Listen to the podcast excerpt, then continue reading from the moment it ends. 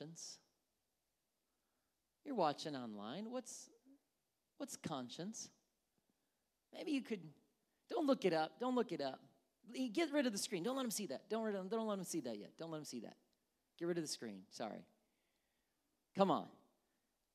What's conscience? Somebody, somebody write it in the comments. What do you think? How would you describe conscience? Well, a conscience is what? Just, just begin to give some definitions. Begin to put some things on YouTube, Facebook. Give, give us some interaction here. What is conscience? That's my first question. I want to give you a, t- a chance to just type out a sentence or two. What, what is conscience? It's kind of one of those terms that we hear all the time, but what is it? What is conscience? My second question is in your opinion, does everyone have a conscience? Does every single person have a conscience? That one, you can just say yes or no.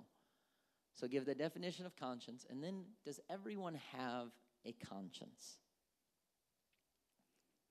Here are some of the ways that it's described and some ways that I like. And now you can show that slide. Our team does a great job up there. It's the inner voice that warns us that someone may be looking. Conscience is what hurts when everything else feels so good. Conscience doesn't always keep you from doing wrong, but it keeps you from enjoying it. I kind of like that one. A conscience is something that God has placed in every person, in my opinion at least. We are all born with a conscience, with a sense of what right and wrong are. It's like a fire alarm uh, or a smoke alarm with a it, it, it, or a carbon monoxide detector. You know, it's just there. But then when you know, you, you ever have a, a fire, a fire, a smoke detector or a carbon monoxide detector go off? My kids sometimes like to push the button and we just greatly enjoy that as parents. We, we love when the kids push the button to the carbon monoxide detector, and it makes a high pitched, shrilling, loud beeping noise three times over and over. It's so much fun. If you don't have one, you should get one and then have your kids push it because it's just a grand, grand time. Um, somebody's watching online that doesn't know me and they're going, Is he being serious right now? A conscience, those like that. It's uh, something comes, you know, and the little bit of danger coming.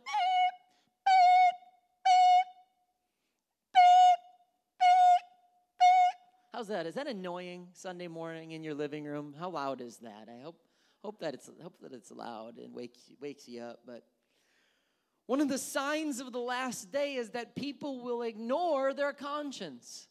1 Timothy 4 1 and 2 says, Now the Holy Spirit tells us clearly that in the last days, some will turn away from the true faith that will follow deceptive spirits and teachings that come from demons. I don't want to be a part of that. That didn't sound good. These people are hypocrites and liars, and what? Their consciences are dead. My Lord. I, I don't want to be a part of any of that. Hey, go back to verse 1. Look at that. Verse 1 says, yeah, hey, last days, this is what's going to happen. These people are going to leave. They're going to follow the, the teachings that come from demons. Yeah, no, no interest in that. But what else? It, it goes on and says, yeah, hey, one of the other things about those people, they have no conscience. Their conscience, it didn't say they were born without a conscience. It says their consciences are dead, meaning they were alive at one time and now are no longer alive. I don't want my conscience to die. I don't want my conscience to be unresponsive, but the, here's the thing if I ignore it too long, my conscience will die. And that's why this morning I want to speak on this topic. Don't let your conscience die. Don't let your conscience die. Lord, I love you and I am so thankful, Lord Jesus, to be here in this place and speaking to people that I know I can't see their face, but I know the, the message is still the same. It's powerful because your word is powerful and you're powerful, Jesus. And so, God, I just pray that as this word goes into every device, through every device, through every platform, no matter what someone is using right now, that this would accomplish your word. Your word would accomplish that which it pleases. Your word tells us, the scripture tells us your word does that. And so, God, even in these times, let your word accomplish that which it desires desires. But Lord, in order to do that, our hearts and minds have to be prepared. So help every viewer, every listener, Lord, right now to be receptive to your word in Jesus' name. The Bible tells us a story of a man whose conscience died. He was known as King Herod. He had one of the greatest personal counselors that humanity has ever seen, a man by the name of John, who has come known now as John the Baptist. John the Baptist regularly came to see King Herod. But King's Herod's his, his life began to unravel. There, just to be clear, there are a number of Herods in the Bible. And the first was Herod the Great. these are not the same people. Herod the Great he was the one that, you know, we, you might know the story. Possibly he had three wise men go search for Jesus, and I saw a star, and he said, I want to worship him. Yeah, right. That wasn't going to happen. He wanted to kill Jesus. Uh, but he wasn't known as Herod the Great because he was wonderful in benevolence and donated to charities and served at soup kitchens. He, that's not why King Herod was known as Herod the Great. He was known because he rebuilt the Jewish temple, which was many years in the making. He had a, built a fortress on the side of a mountain called Masada. And, and, and so I'm, I'm just proud I went to Israel. I tried to sneak, sneak in. When I was at Masada, I got to stand at Masada and look at the platform. And I keep plugging this because at some point, our church is going to take a refuge church Israel trip. And so if I talk about it for like a decade, by the time we roll around to doing it, you're going to be like, man, I got to see this too. This guy's been talking about this for 10 years. And so, but he was known for his also for his paranoia, his wickedness, and having members that first King Herod literally had members of his own family executed so that they wouldn't take his throne. Herod the Great was a wicked man, but then he had a son named Herod Antipas. And clearly the apple didn't fall far from the tree because Herod Antipas, he was also wicked. Historians tell us he was cruel, scheming, indecisive, and utterly immoral. He had a conscience that was in the process of dying. And here's the thing that's interesting about a conscience is sometimes how quickly our conscience dies is really corresponding with what our parents will allow in the home that we become used to. So I'm speaking to parents right now that what you allow into your house really affects the conscience of your children because what you allow it becomes normal and they grow up with what's normal and if what's normal is sinful then as they get older conscience dies just a little bit faster. We see that with herod Antipas. He, John the Baptist was everything that Herod Antipas was not. While Herod was unsure and torn and proud and worried about the opinions of others, John was sure and humble and concerned only with the opinion of God. John was a man of immense moral courage, while Herod, he was a spineless coward. When John the Baptist emerged on the scene, Israel hadn't heard from God for 400 years. I mean, there had, there had never been a long, that long of a time where there wasn't a word from God. There hadn't been a single miracle in 400 years, not an angelic appearance, not no one person speaking for God. It was just icy, stone cold silence from God. Then, seemingly out of nowhere, this guy comes with looking crazy, eating wild locusts and honey, and he just shows up. But wherever this guy went, crowds followed him. It, it would be like he, his following is almost like a modern day rock star or movie star. I mean, everywhere this guy went, just crowds gathered around. Some because they loved him, some because they thought he was nuts and wanted to see the show. But John was the greatest prophet who ever lived. Yes, I just said that. There's a lot of great prophets out there. Jesus wasn't a prophet, he was God manifest in flesh, so he doesn't count, but he was the greatest prophet. I didn't say that, Jesus did. Matthew 11 11, he said, Very I say unto you, among them that are born of women, there's no, no one greater than John the Baptist. He's the one that paved the way for, for me, Jesus basically. He, he paved the way, he was my forerunner. He was the one that paved the way for Christ's message, and John had an amazing place in history. And Herod Antipas, he actually respected John. Scripture tells us this. Mark 6:20 for Herod respected John. How do you like that? I just said he respected John. I mean, they're crystal clear. He respected John. Knowing he was good and holy man, he, he protected him. Herod was greatly disturbed whenever he talked with John, but even so, he had to listen to him. That's a, that, that's a mouthful right there. That probably is the crux of everything I'm preaching right now. So I'm going to read that again. Herod respected John. And knowing that he was a good and holy man, he protected John. But Herod, every time John came and talked to him, Herod felt something deep within his spirit. Why? Because when the person of God speaks the word of God and you're living in sin, you should feel something inside of you that makes you uncomfortable. So he's disturbed every time that this crazy guy comes and speaks to him. Something in him's going, ugh, I don't feel good inside. I don't like this, but yet I feel something enough to know I respect this guy. I want to re- I want to protect him. But yet the things he is saying, it doesn't align with my way of life. And although Herod liked John, his wife Herodias hated John. Herod and Herodias had a bizarre relationship. While Herodias was still married to Herod's brother Philip, Herod seduces her and takes her as his wife. That's his sister in law. But even crazier, it gets worse. Herodias was also the daughter of Herod's half brother. I know you're trying to process that, so let me just break it down. He married his niece. And he stole his wife's, his brother's wife. So John confronts Herod because he's not afraid of anything. And he says, Dude, you're messed up. What in the world are you doing taking your brother's wife? She's your niece. You're sick.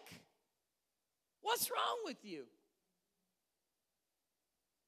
Herod, I respect you. Man, I'm disturbed in my spirit when you talk to me. But yet I know that you're speaking something that I can feel is more than just words. And so they have this bizarre relationship. John, John says, You're messed up. Well, Herodias doesn't like being the subject of the message. Because when the preacher preaches and you hear yourself in the message, you either say, My Lord, I got to do something about it, or you get angry with the preacher.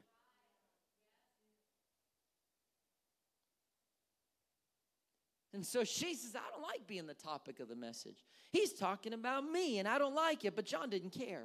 You know, if he had a public relations team, they would have said, You need to relax a little more. You got to flower the words up. You don't really want to preach that. How he didn't. He didn't care. God gave me this. I'm going to tell him, Hey, you're messed up. When you get down to it, John the Baptist was Herod's truest friend because he told him the truth. If you had a friend, if you got a friend that tells you the truth, hang on to that friend. Man, if you got a friend that that you know you're you're you're wearing crazy colors together and they're like, yeah, that looks looks nice. Yep, that looks nice. Yeah. And and and you know, you're spending your money extravagantly, acting crazy. You don't save money, and they're like, oh, that's good, that's fun. Yeah, go enjoy life. Like, and they just always just approve of everything you do. Find new friends. Like, we don't want to just surround ourselves with you know when you know what, who, who surrounds themselves with people just approve of everything they do people who are insecure because they just wanted to hear everybody strong organizations are built around diversity not just diversity i think there should be a cultural diversity gender diversity but there should also be diversity of opinion and so, you know, Herod, everybody else is probably, yes, yes, Lord, yes, Herod, yes. John comes and be like, man, you're messed up. John, Herod respected that. We need more people like John, men and women who are willing to, to simply tell the truth. We need them everywhere. We need them in culture, pulpits, politics. We need pe- people who tell the truth. John, John told Herod the truth. And it cost him. Look at Mark 6 21. Herodias' chance finally came. She hated John, she hated him. On Herod's birthday, he gave a party for his high government officials, army officers, leading citizens of Galilee. And his daughter, also named Herodias, came in and performed a dance that greatly pleased Herod and his guests. In that day, no doubt that this was a group of males with power, and she pleases the men in the room. I know children are watching. Let's not get graphic. This was probably not like a real clean dance, probably. And so she pleases his guests greatly, and he says, Ask me for anything you like. This is his daughter, by the way. The guy was sick and weird. And the king said to the girl, You ask me anything, and I'll give it to you. And he even vowed, Whatever you ask, up to half my kingdom. She went out and asked Mama, Mama, what should I ask for? This is exciting. He asked for half. I could ask, we can ask for half the kingdom. Her mother had a real quick answer. She knew she was plotting this. She said, Yeah, I want the, I want the head of John the Baptist right now on a tray. The head of John the Baptist right now on a tray. The king deeply regretted what he had said. Why? Because even though I didn't align my life, man, every time he talked, I just, my spirit, I felt something.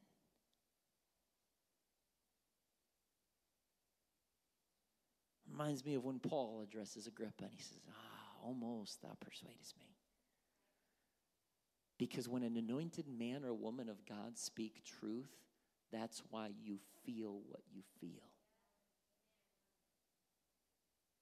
The king deeply regretted what he said, but because he made vows in front of his guests, he couldn't refuse her.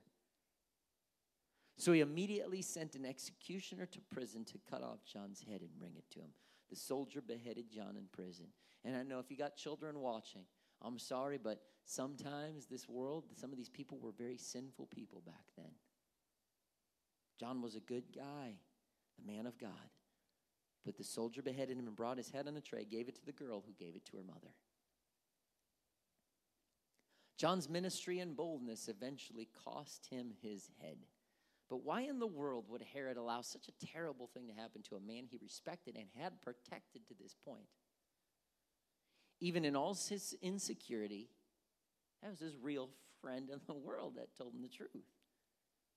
I think two things prompted him to do such a thing. Number one is sexual lust because of that dance.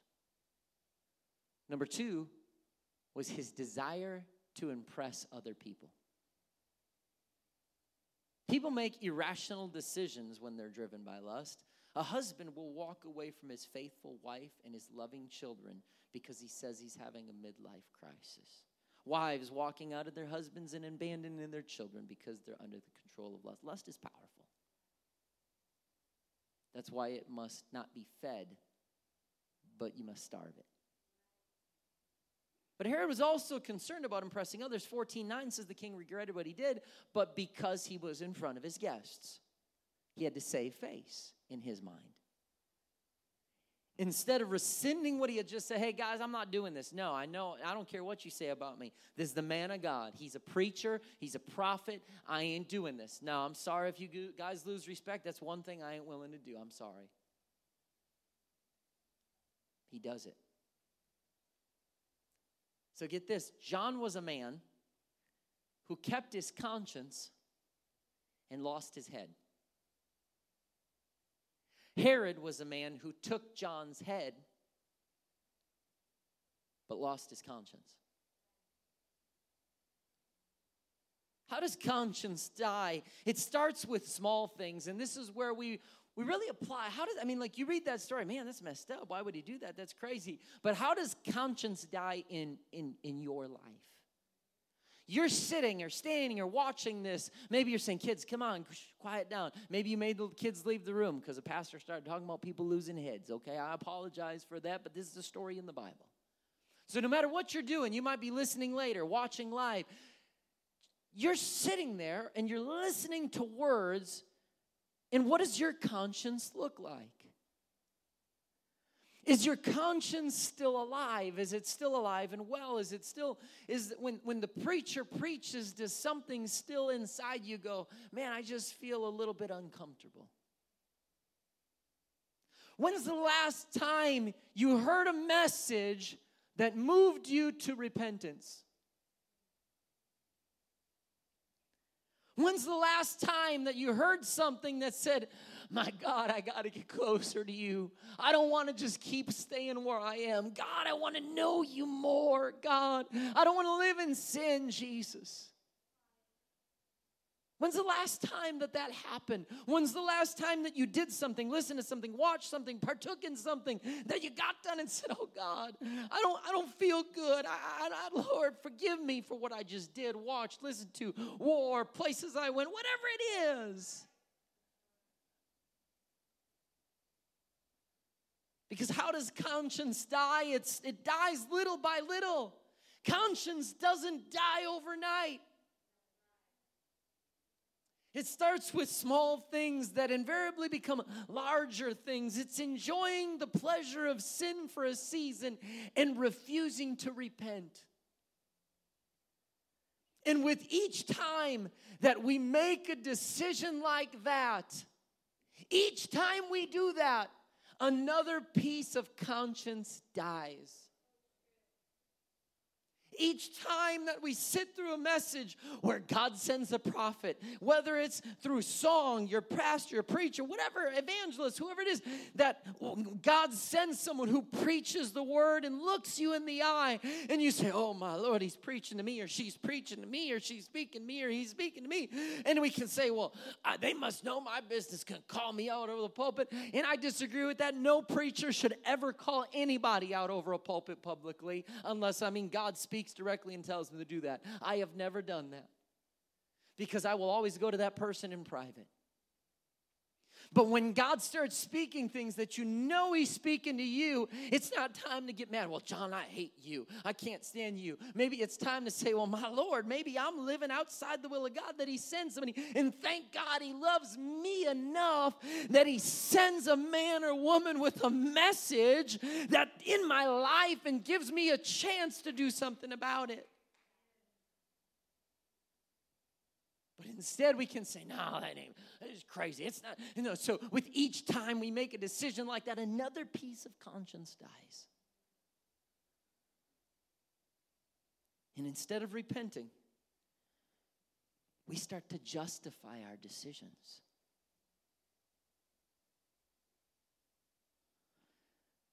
We make up categories in our mind of really bad not that bad. So so, it's not that big of a deal. Well, that's a good thing. And then somehow, like in our minds, we justify things with categories that we created. And so we say things. I, I just, I never read in Scripture about there's what's right and what's kind of right and what's so so. It's not that bad of a thing. And that, that's, that's kind of a bad thing, and that's really bad. I don't really read about these levels that somehow we've created to ease our conscience. Like King James, King James puts it like this it says, sear our conscience like an iron. Somehow we get ourselves to forget what it felt like the first time we made that bad choice.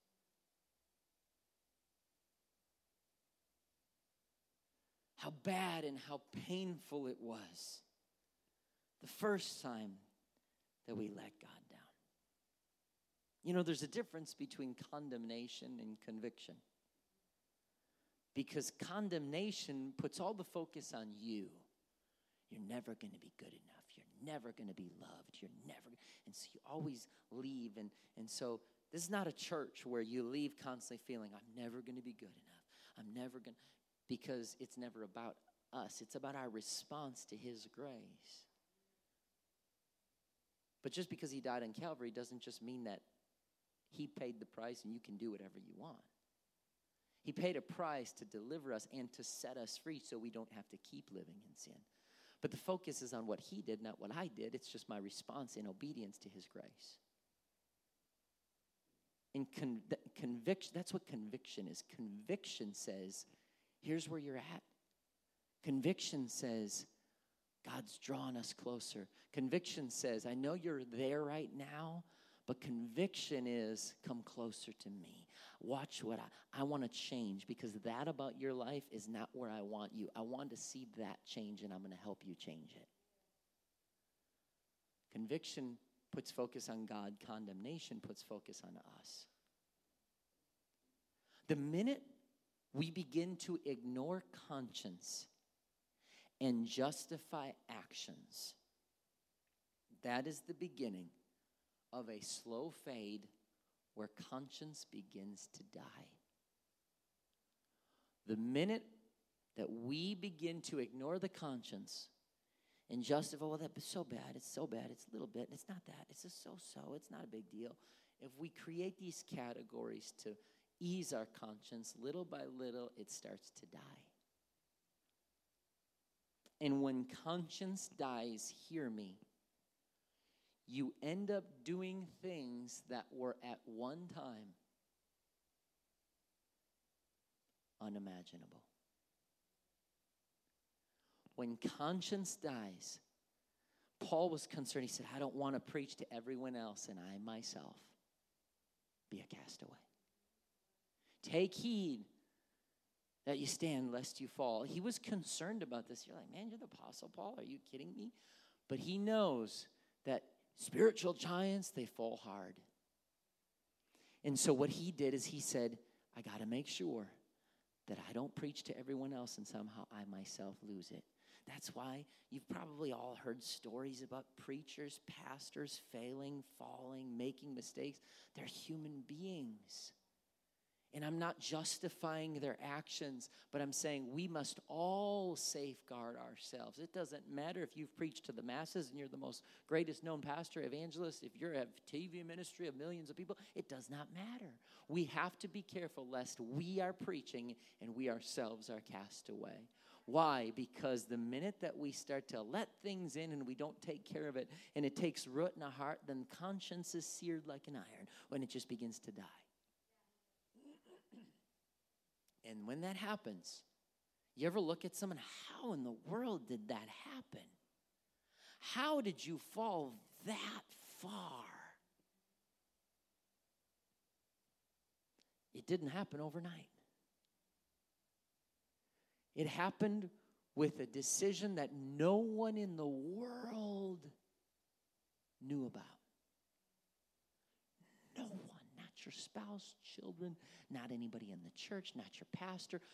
No one knew about that decision.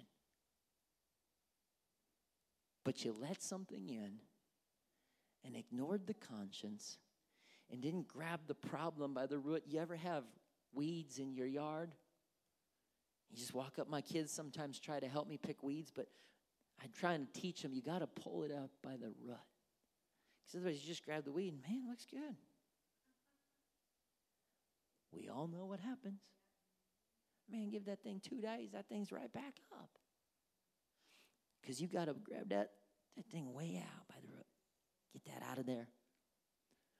And there's too many things that I think sometimes we, we let root, take root in our heart. Nobody knows about it. Looks good on the surface. But I didn't take care of it. I didn't repent. I didn't get it out. My conscience died just a little bit. And so the next time it was a little bit easier to do something else. Oh, how do you fall that far? One little decision at a time. To the point where conscience, a voice goes from going, you got it, the carbon monoxide, the fire alarm, the smoke alarm. Ah, ah, ah, to all of a sudden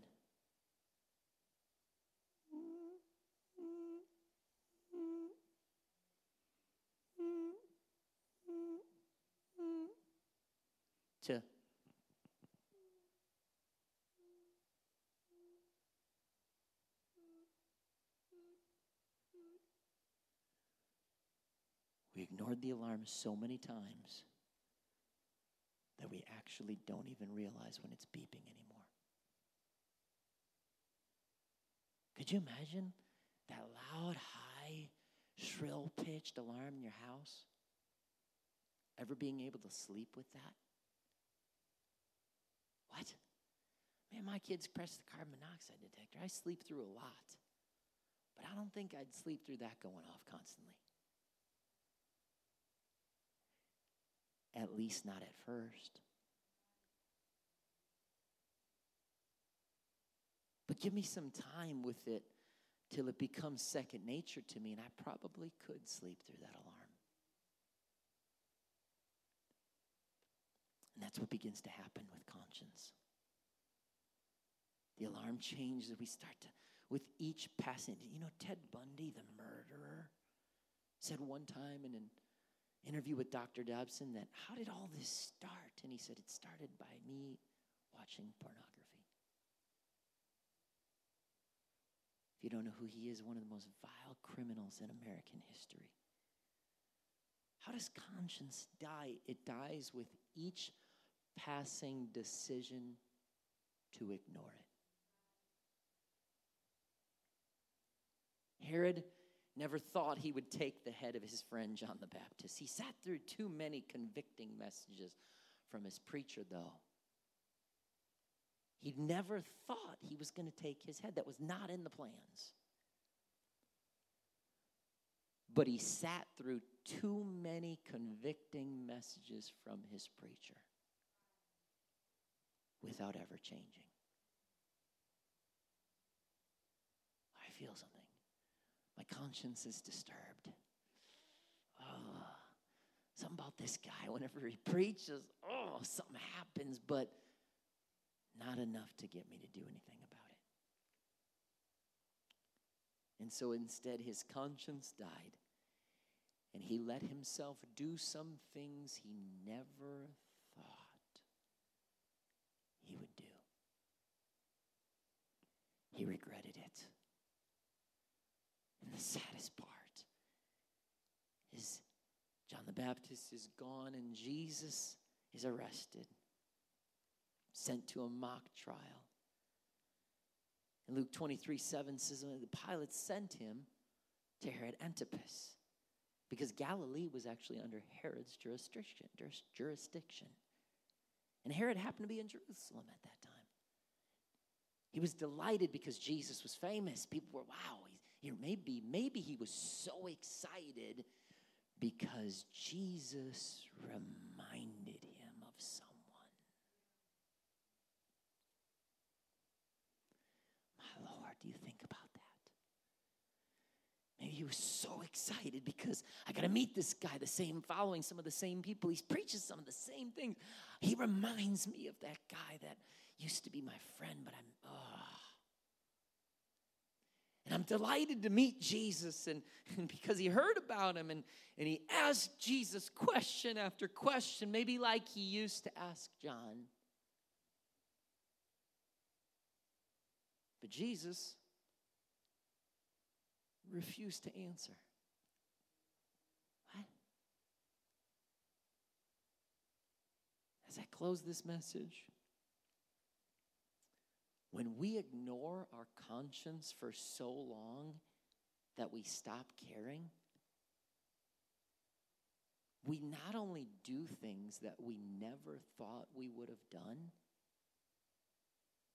but we also cut off the voice of the Lord in our own lives.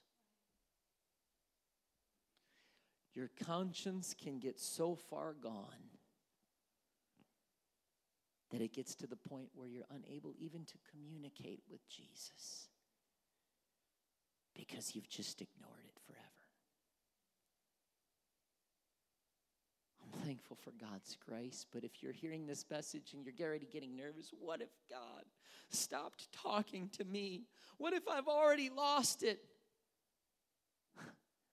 Just the fact you're hearing this message shows you're not too far gone yet. At least not yet.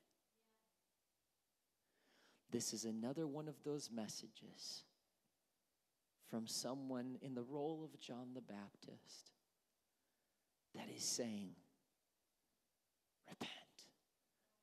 That was the first message after 400 years of silence. John the Baptist steps on the scene, and his first words are repent.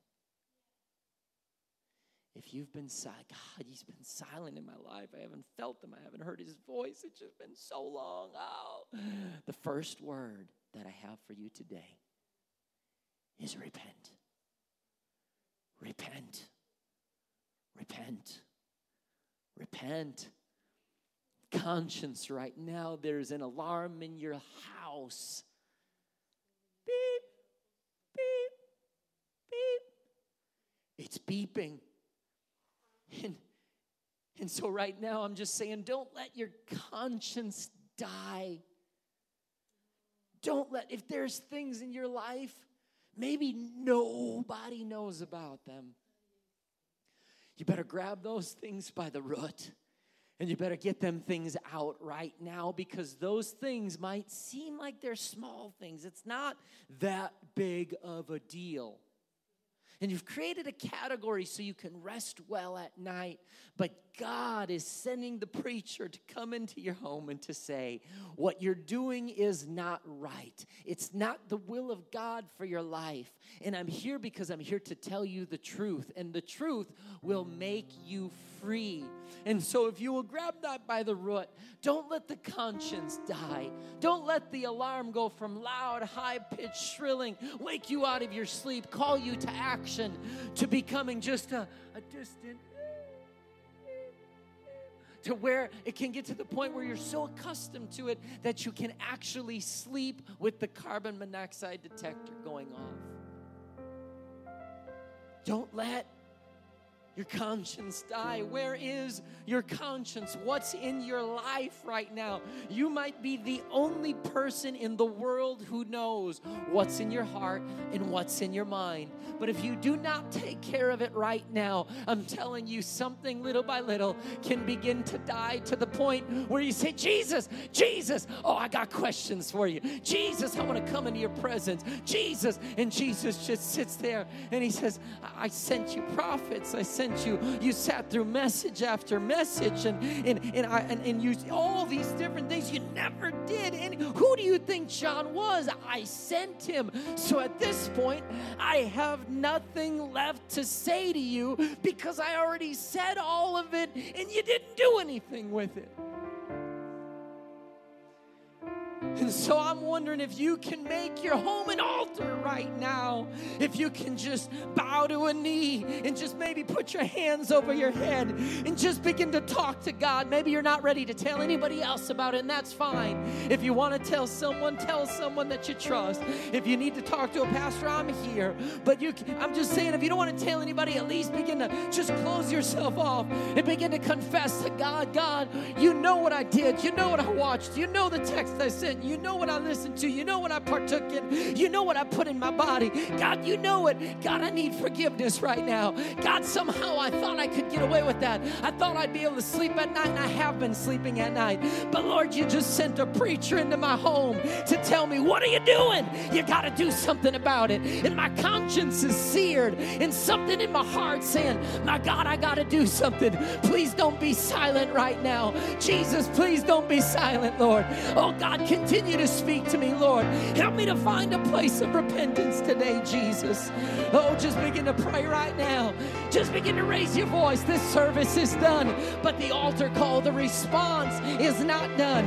Listen, make your home an altar. Just begin to raise your voice. Begin to pray. Begin to cry out to God. Begin to say, Lord, examine my heart, examine my mind. Jesus, cleanse me, purge me. Let me be like David when he said, Create in me a clean heart, renew a spirit within me.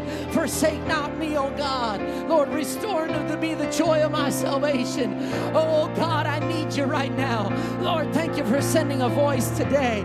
Thank you for sending a preacher, God, who called to me and said, It's time to make it right. It's time to find a place of repentance. I don't want to look backward and say, I can't believe I fell this far. I can't believe I've fallen this. I can't believe I lost it all. I can't believe, Lord, that I traded it all in, everything that you had given me for this moment of sin and pleasure, God. Forgive me, cleanse me, purge me, wash me, Jesus. Help me, God, to get that up by the root and get it out of my life, I pray, Jesus.